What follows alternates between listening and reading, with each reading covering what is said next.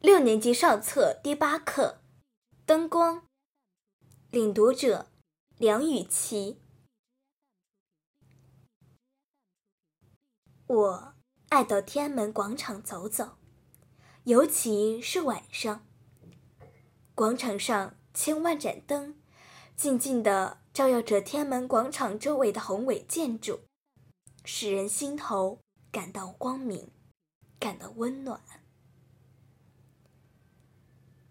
清明节前的一个晚上，我又漫步在广场上，忽然背后传来一声赞叹：“多好啊！”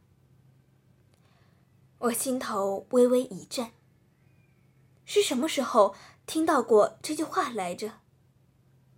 哦，对了，那是很久以前了。于是，我沉入了深深的回忆。一九四七年的初秋，当时我是战地记者，挺进豫皖苏平原的我军部队，把国民党军五十七师紧紧地包围在一个叫沙土集的村子里。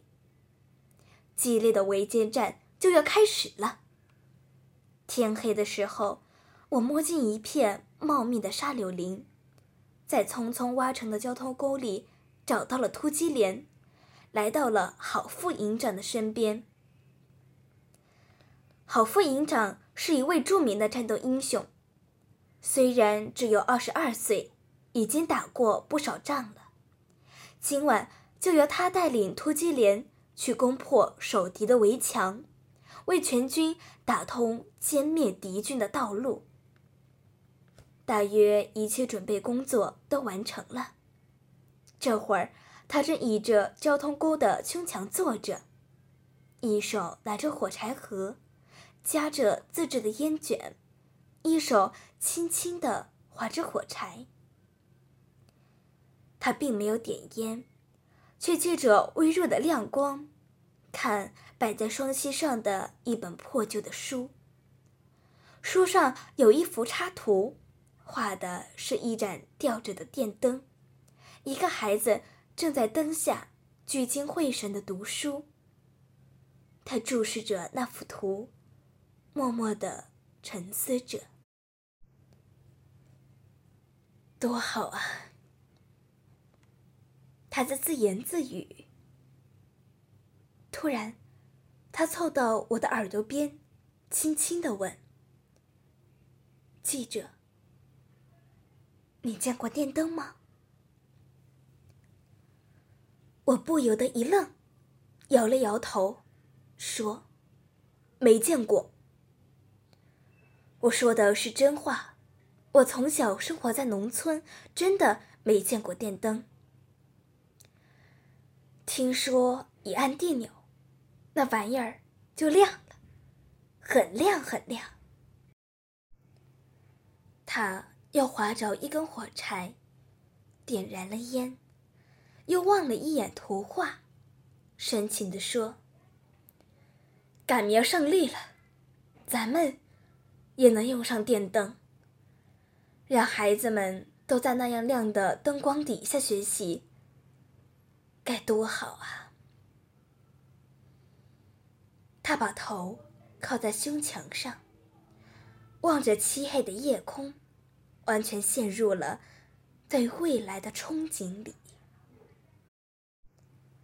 半个小时以后，我刚回到团指挥所，战斗就打响了。散发绿色的信号弹升上天空，接着就是震天动地的炸药包爆炸声。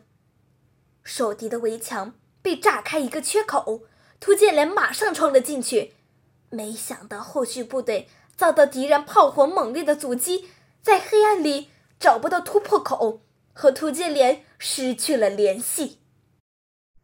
整个团指挥所的人都焦急地钻出了地堡，望着黑黢黢的围墙。突然，黑暗里出现一些火光，一闪，又一闪。这火光虽然微弱，对于寻找突破口的部队来说已经足够亮了。战士们靠着这微弱的火光冲进了围墙，围墙里响起了一片喊杀声。后来才知道，在这千钧一发的时刻，是郝副营长划着了火柴，点燃了那本书，举得高高的，为后续部队照亮了前进的路。可是，火光暴露了他自己，他被敌人的机枪打中了。这一仗，我们消灭了敌人的一个整编师。战斗结束后，我们把郝副营长埋在茂密的沙柳丛里。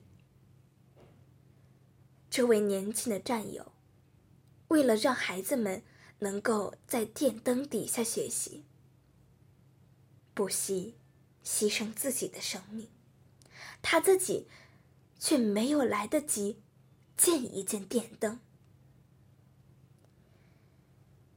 事情已经过去很长时间了，在天安门前璀璨的华灯下面，我又想起这位亲爱的战友。